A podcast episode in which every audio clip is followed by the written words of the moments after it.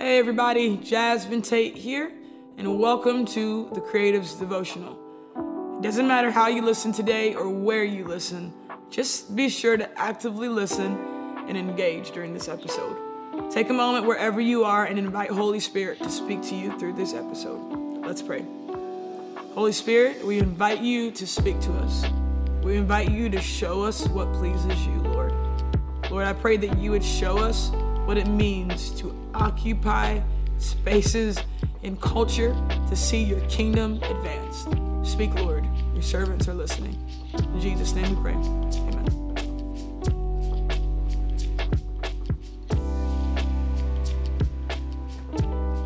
He's doing something amongst creators where there's a new level of influence that he's entrusting to the storytellers, to the songwriters, to the graphic designers, to the visual artists, to the photographers, to the filmmakers. Like there's a new level of influence being entrusted to us, but that also means there's a new level of responsibility that's been granted. There's a new fear of the Lord that we should carry and that we should possess as creatives, knowing, wow, God is positioning us right now to influence generations, you know? Like these uh, the little kids growing up, the, the middle schoolers, the high schoolers right now, they're so infatuated with creatives. Mm-hmm. Like they're dreaming more of being singers and painters and more than what I remember people dreaming of that when, when I was in high school and middle school, you know, like mm-hmm.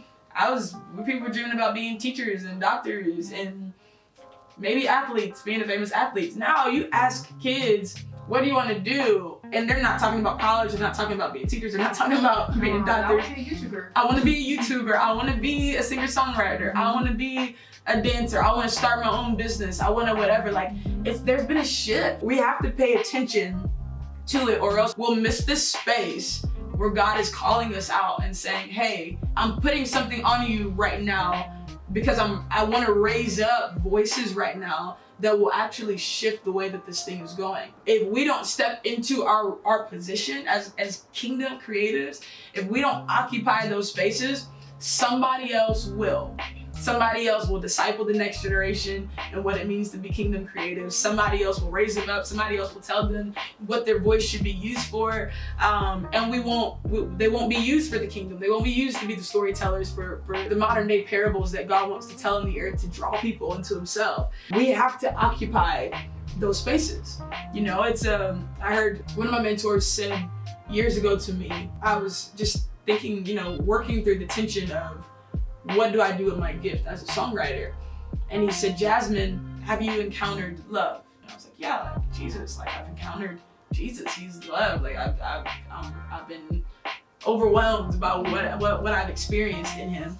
And he said, well, why is it okay that all these people that haven't encountered true love, like him, why are they the ones controlling the narrative of what love is through songs and through music videos and through film and through plays and through all this stuff.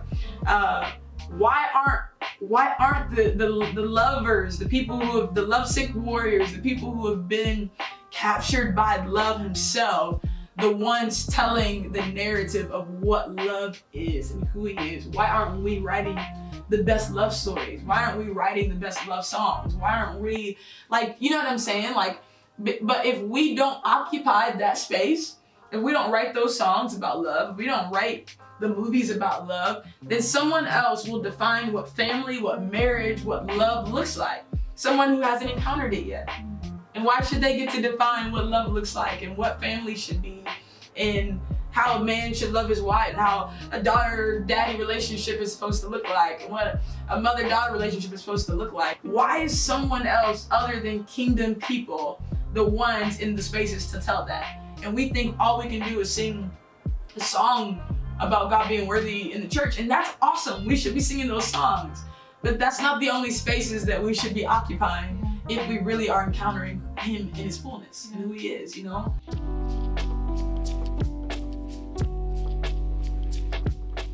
I'm so excited about the storytellers and uh, just the, the generation of creatives that God is raising up right now and all the opportunities that are being presented to us to occupy spaces and culture for this sake of the advancement of the kingdom of heaven. It's super important. And uh, I just want to encourage you today as you're processing this episode uh, to take a moment and think about the areas of influence that God has entrusted you with and the spaces that He's asking you to occupy. Uh, let's take a moment and pray together. Lord, we love you, and we just thank you for the opportunities you've given us to see your kingdom advanced. I pray that you would give us eyes to see the spaces that you've called us to occupy, uh, that we wouldn't miss the moment, that we wouldn't miss the weight of the opportunities that you've placed in front of us. I pray that you would show us uh, the, the influence and the weight that even comes with this for the next generation. Uh, that you would show us the importance of pouring into the next generation and teaching them what it means to advance your kingdom and to occupy spaces and culture. Uh, Lord, I prayed that you would open doors for us uh, that no man could close, and that you would close doors that no man can open. Uh, that you would give us spaces uh, in the media, in the arts and entertainment industry, in TV networks and radio stations, and uh, just give us spaces, Lord, to occupy that you've been waiting for decades uh, to trust somebody with, Lord. Uh, we just declare that you found a generation of vessels uh, that are hungry to, to serve you, Lord, to do what pleases you in the earth. So we love you and we just thank you for what you're doing in our lives. In Jesus' name we pray.